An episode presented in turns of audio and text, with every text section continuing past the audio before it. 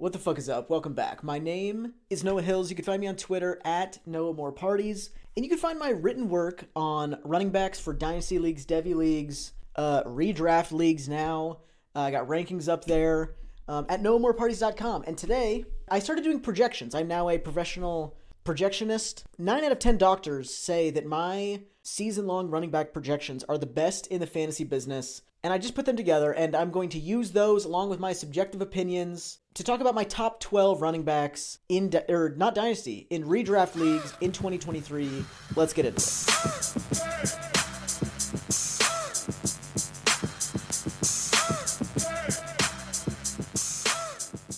But we're actually going to start below the bottom at R B thirteen with Derrick Henry. For the mouth breathers out there, Derrick Henry, I do not have him as an R B one. But I wanted to talk about him in this video just because, I don't know. Uh, I have him at sixteen P P R points per game this season, which is pretty good. That would be his lowest in a few seasons, but that's usually an R B one quality number. But I have him at four point two five yards per carry this season for, that, I think that would be the lowest of his career, at least the lowest since he was a rookie, for a couple reasons. Number one, he's going to be playing behind maybe the worst offensive line in the league. I looked at offensive line rankings from several different websites, Pro Football Focus, uh, Pro Football Network, uh, Warren Sharp's website, like, you know, a few different offensive line rankings uh, of articles that put together like preseason rankings for the upcoming season. The Titans were last on like every single one of them. This is not a good offensive line. They averaged like four point three four yards per carry as a team last season. Not great. And on top of that, Derrick Henry is, what, he's going to be twenty-nine, twenty-eight years old. And this season, he crossed the fifteen hundred carry threshold that I talked about, I think it was in my last video, is an important threshold for determining the age cliff for running backs. Like, when can we expect running backs to begin to decline? Derrick Henry looked like he was beginning to decline two years ago when he got hurt, and when prior to that, he was the least efficient he'd been since his rookie season. We're now two years later than that. He's now over the, the career carries threshold we don't want to see. He's still going to get a ton of volume. It's just harder and harder to bet on that being enough for him when it seems reasonable to expect him to decline a little bit, when he doesn't get a ton of work in the passing game. They just added DeAndre Hopkins, and not like he's, you know, directly competing with DeAndre Hopkins for targets, but they both can't get one on the same play. That's not good for his target volume. Might improve the offense overall a little bit. But this just isn't a good, good offense, not a good offensive line. It's tough to bet on Derrick Henry and his volume being enough the older he gets, and really the worse his team gets. Um, so he's, I don't have him as an R B one, but my my guy at R B twelve, though, the first R B one here, is Najee Harris, kind of for an opposite reason I'm, I'm as Derrick Henry. Like, this this offensive line has not been good so far in Najee Harris's career. We know he's never averaged even four yards per carry. It's been a sieve that he's running behind, but they're supposed to be decent this year. Those those those websites I looked at for those offensive line preseason rankings had them right around the middle of the league. They actually averaged a ranking of fourteen among those websites. Najee is healthy. He wasn't healthy last season. Perhaps playing behind a competent offensive line, playing with a non-rookie and non-thirty-nine-year-old noodle-armed quarterback for the first time in his career. Like, Kenny Pickett is no longer a rookie. This could be the most competent quarterback play that Najee Harris has ever had in his professional career, along with the most competent offensive line play he's ever had in his career, while also being healthy for the first time since he was a rookie. It seems like a decent recipe for success. I have him over four yards per carry for the first time in his career. I have him averaging four point one is my projection, and I have him getting a little bit of a bounce back in the receiving game. The Steelers threw the ball, I think, like right around one hundred times less last season than they did when Najee Harris was a rookie. He also didn't have as high of a route participation rate. His target share went way down as a result. But he was good as a receiver in college. He was good as a receiver as a rookie. Maybe last year was just, okay, you know, he's not running as many routes because he wasn't playing very well and he wasn't very healthy. And the Steelers might have just thrown the ball a lot less because they had a rookie quarterback.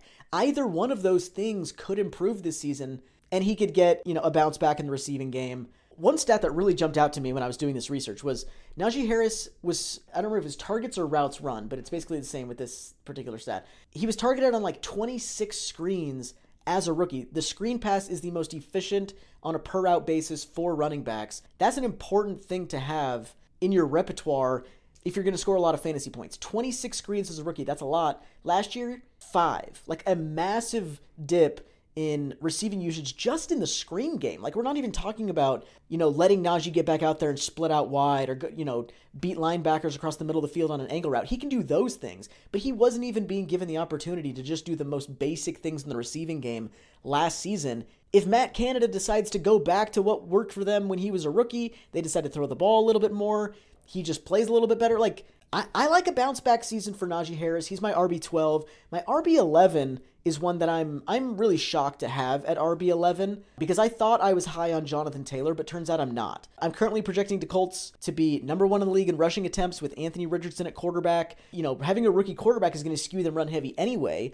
But on top of that, Anthony Richardson is himself an excellent runner. So he's going to run the ball a lot. That takes away some passing attempts. Like, I, I just think this is going to be a very run-heavy team. They've got, you know, veterans of the Eagles coaching staff on their... Uh, Shane Steichen was with the Eagles, uh, is now the head coach with the Colts.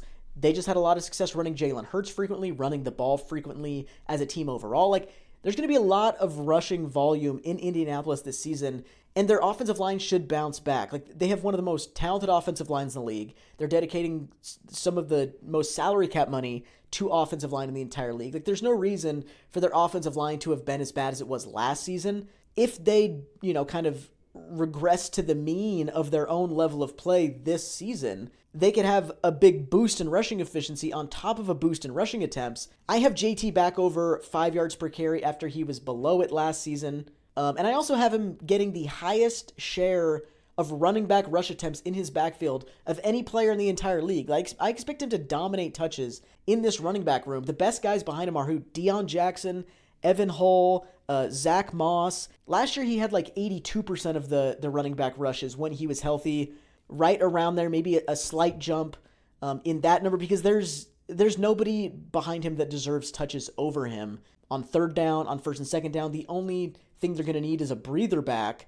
Maybe Evan Hull will sprinkle in on third downs a little bit, but they're not going to be throwing the ball a lot anyway. And because of that, because they're not throwing the ball a lot, there's just not enough to go around for like the smash outcome I was envisioning for Jonathan Taylor to be really attainable without just being fueled by a ton of touchdowns. And and that could happen. Like, it's possible that this offense is just much more effective than we think it will be. Anthony Richardson gives them more red zone opportunities than, than we think he will. It's possible that Jonathan Taylor just rips off a bunch of long touchdowns. Like, he's capable of getting hot and doing that.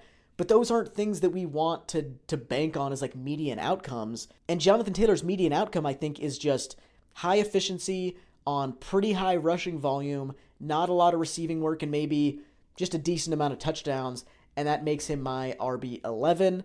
Uh, my R B ten is Jahmyr Gibbs. I was surprised to be this high on him in my projections. The projections don't correspond directly to the rankings, but I've ranked them after having done the projections and, you know, kind of calibrating from there.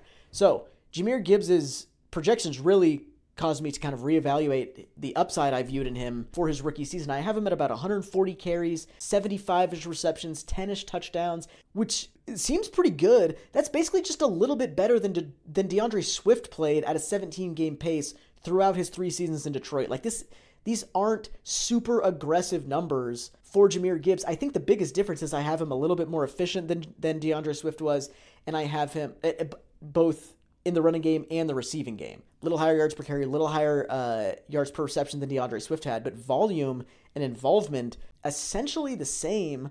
And and, and like the, the, the efficiency I haven't pegged for isn't even that high. Like, it's equivalent yards per reception is what James Cook had last year, much lower yards per carry. I think James Cook was at five point seven last year. I have Jahmyr Gibbs at five point oh. Like, he doesn't have to be Alvin Kamara efficiency-wise as a rookie to smash. He can just be part of a decent offense, get like a third of the carries in the running back room, be one of the more involved receiving running backs in the league, and be an R B one just based off of that. My R B nine is Rhamondre Stevenson. And there's really just not much to say about Rhamondre Stevenson. Like, I think this is right where A D P has him right now on Underdog, uh, but he's going to post solid efficiency. I could see a dip in his receiving usage with Juju Smith-Schuster, Mike Gesicki now on the team, but the rushing volume with no Damian Harris could offset that. Like, this just seems we're running it, you know, it seems like we're running it back from what happened last season, but without Damian Harris, like maybe slightly up in the rushing game, slightly down in the receiving game, but otherwise this is a very similar situation. I feel like Rhamondre Stevenson is just a high floor pick, probably going to finish as a solid R B one, not incredible ceiling, but a really high floor, I think. My R B eight is Breece Hall. This is a little bit above A D P as well. I think he's the R B eleven right now on Underdog. I have him at fourteen games played. Maybe he just starts a little bit slow at the beginning of the season, you know, misses a game here and there. Um, but I got him at fourteen games played, but I think he should dominate touches when he's back healthy. Like when he's when he's on the field and active, I would imagine that'll be because he took the first couple weeks off while still recovering from the A C L, and then we'll just hit the ground running when he returns. Maybe that's wishful thinking uh, now that I say it out loud based on, you know, A C L recovery rates and how guys do immediately in year one. But I think if he gave himself a couple weeks at the beginning of the season, I don't know. I might be talking out of my ass, but uh, fourteen games played, and I think he'll be good when the healthy reports on his injury sound encouraging, and seems like most people are assuming, like he's he's the R B eleven by A D P. We're not assuming that he's going to have a really hard time here as a rookie getting back to form. He's being drafted as if he's Breece Hall, the great running back prospect we saw in college, and Breece Hall, the great rookie running back we saw before he tore his A C L. So I think me assuming that he'll hit the ground running is fair in the context of what everyone else is thinking. I've successfully convinced myself that I'm good to go there. Um, and he should dominate touches when he's back healthy. I have him regressing in yards per carry, yards per reception, and target share from where he was last season. His numbers were ridiculously high last season in at least two of those stats. And target share, he could get there, but I think Aaron Rodgers is probably going to hit wide receivers a little bit more often than, uh, who was it, Mike White just checking down to, to Breece, or Joe Flacco, whoever it was, just checking down to Breece Hall over and over again at the beginning of the season last year. So a little bit, a little bit of a dip in, in the receiving game.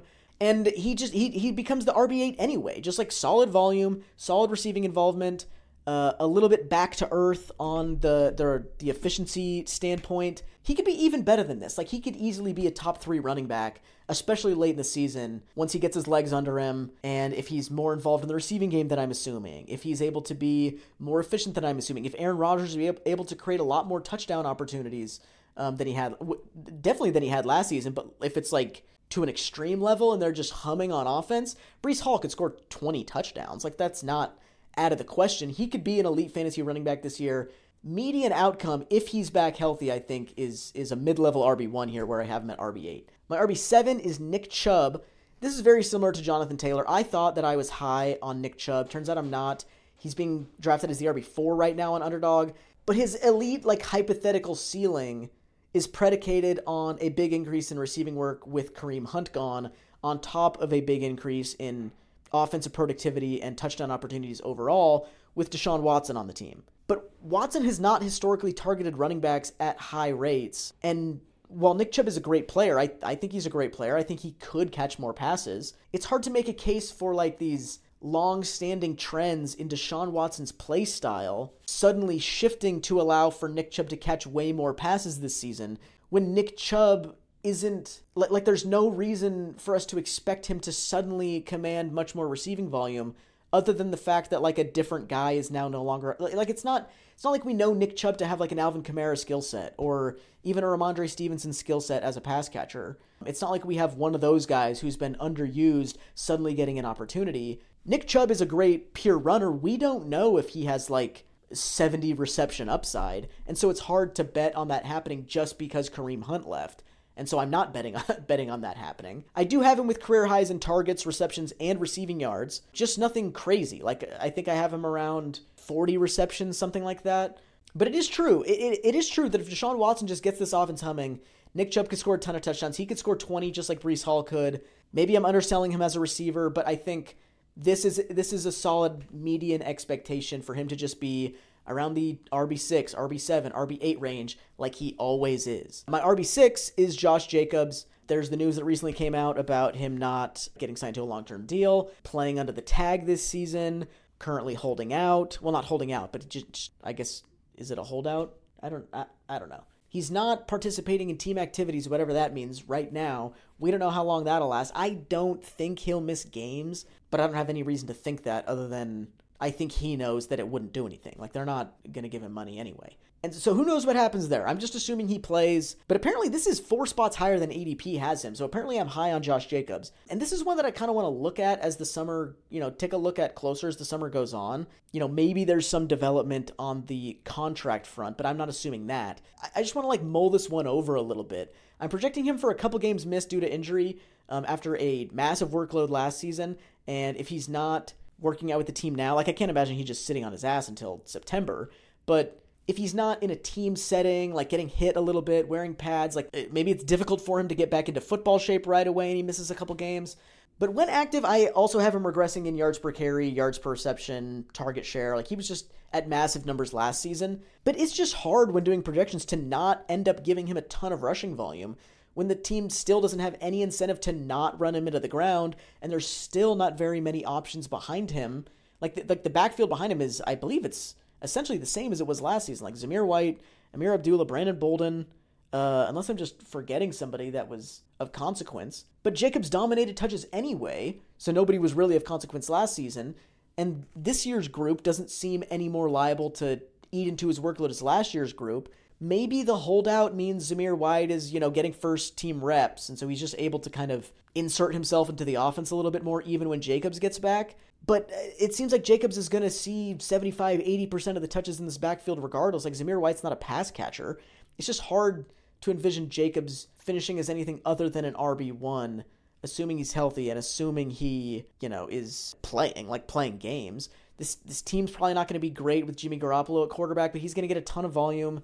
The I, I feel like he's not going to be as good as last season, probably. That was a career year, but ton of volume on an offense that's not going to be awful equals an R B one. My R B five is Saquon Barkley. Basically same thing for him, you know, in terms of the contract situation. My, you know, kind of same analysis applies there. But I do have Saquon improving upon last season, even though I think I have him one spot lower than A D P has him.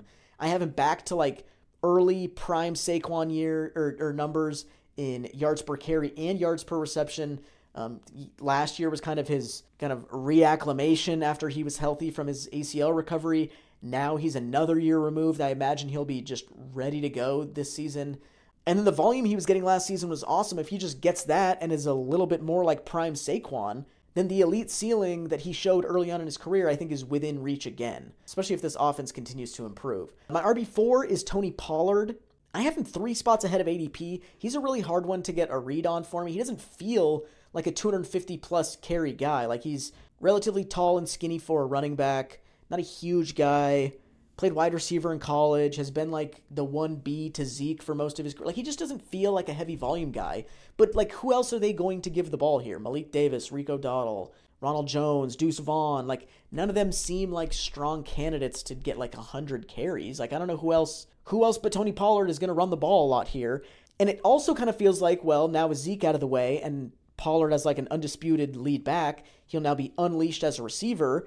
But neither Mike McCarthy or Brian Schottenheimer, the head coach and the offensive coordinator, really have any history of unleashing running backs, of like maximizing running backs in the passing game. The last time we see, we saw Mike McCarthy calling plays, I don't, which I don't think he ever did in Dallas, but back in Green Bay, the last time we saw him in Green Bay, he was underutilizing Aaron Jones in every facet of the game.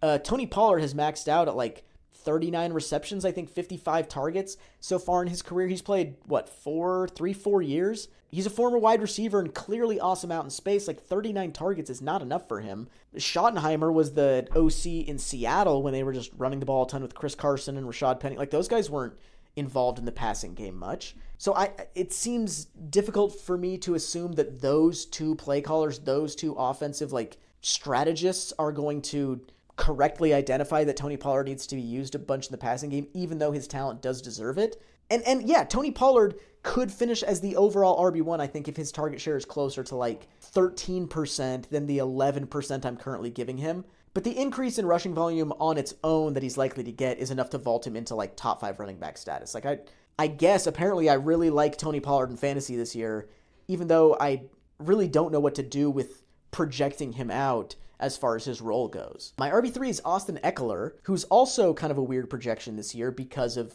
Kellen Moore now coordinating the Chargers offense. Kellen Moore's offensive coordinator seems like it will result in more rushing volume. The Chargers have been towards the top of the league in pass rate, in the last few seasons at least. Cowboys have been more middle of the road. For a couple of the seasons of the Kellen Moore tenure, they were towards the bottom of the league in pass rate. So it seems like this will be, you know, they'll become more balanced on offense. But Ekeler's like, he's still Austin Ekeler. He's still like two oh five, maybe he's two ten now, but like, he's not a big running back. He's never been given heavy volume on the ground. He's obviously a great pass catcher. Like, he's he's still who has, you know, kind of necessitated the sort of usage he's received in the past. And this team's strength is going to be throwing the ball. Like, they have good weapons on the outside. Ekeler's a pass-catching running back. Justin Herbert is good. I have Ekeler projected for career highs, basically across the board in rushing numbers. I think I have him over one thousand yards for the first time in his career. two twenty-ish carries, something like that. And I do have him projected for receiving numbers that are lower than he's had since Melvin Gordon was on the team. But it's still good enough, like, after everything, for another season above nineteen points per game.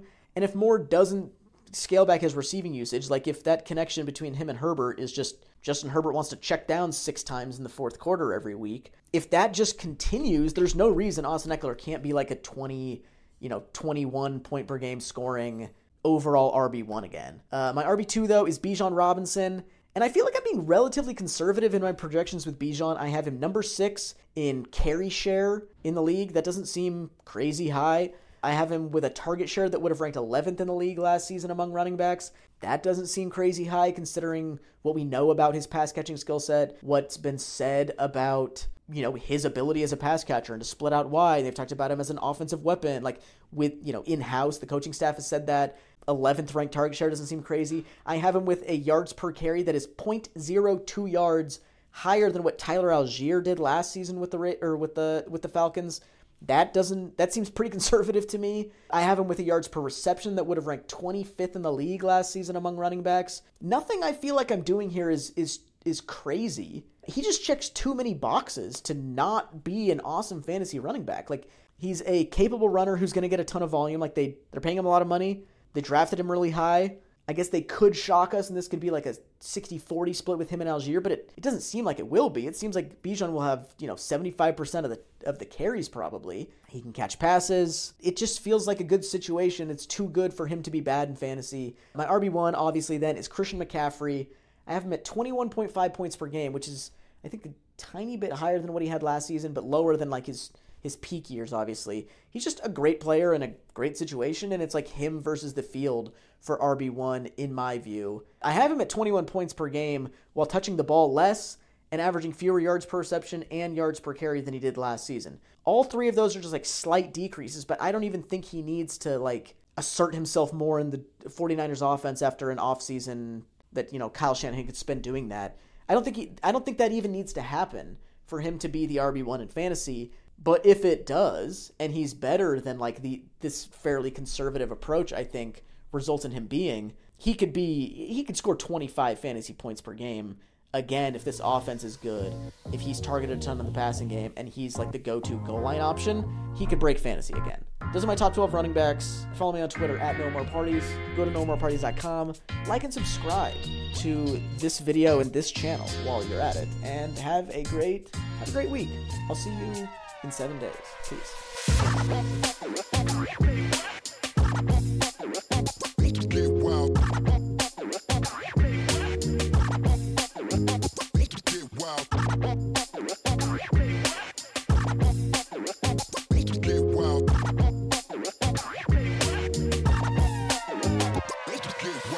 Mother's Day is almost here, and you can get her the most beautiful time-tested gift around.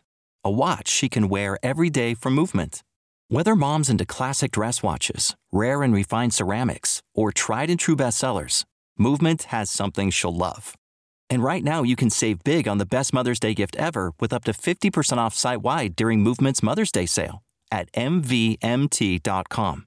Again, that's up to fifty percent off at M V M T dot com. You know how to book flights and hotels. All you're missing is a tool to plan the travel experiences you'll have once you arrive. That's why you need Viator. Book guided tours, excursions, and more in one place. There are over three hundred thousand travel experiences to choose from, so you can find something for everyone. And Viator offers free cancellation and twenty-four seven customer support for worry-free travel. Download the Viator app now and use code Viator ten for ten percent off your first booking in the app. Find travel experiences for you. Do more with Viator.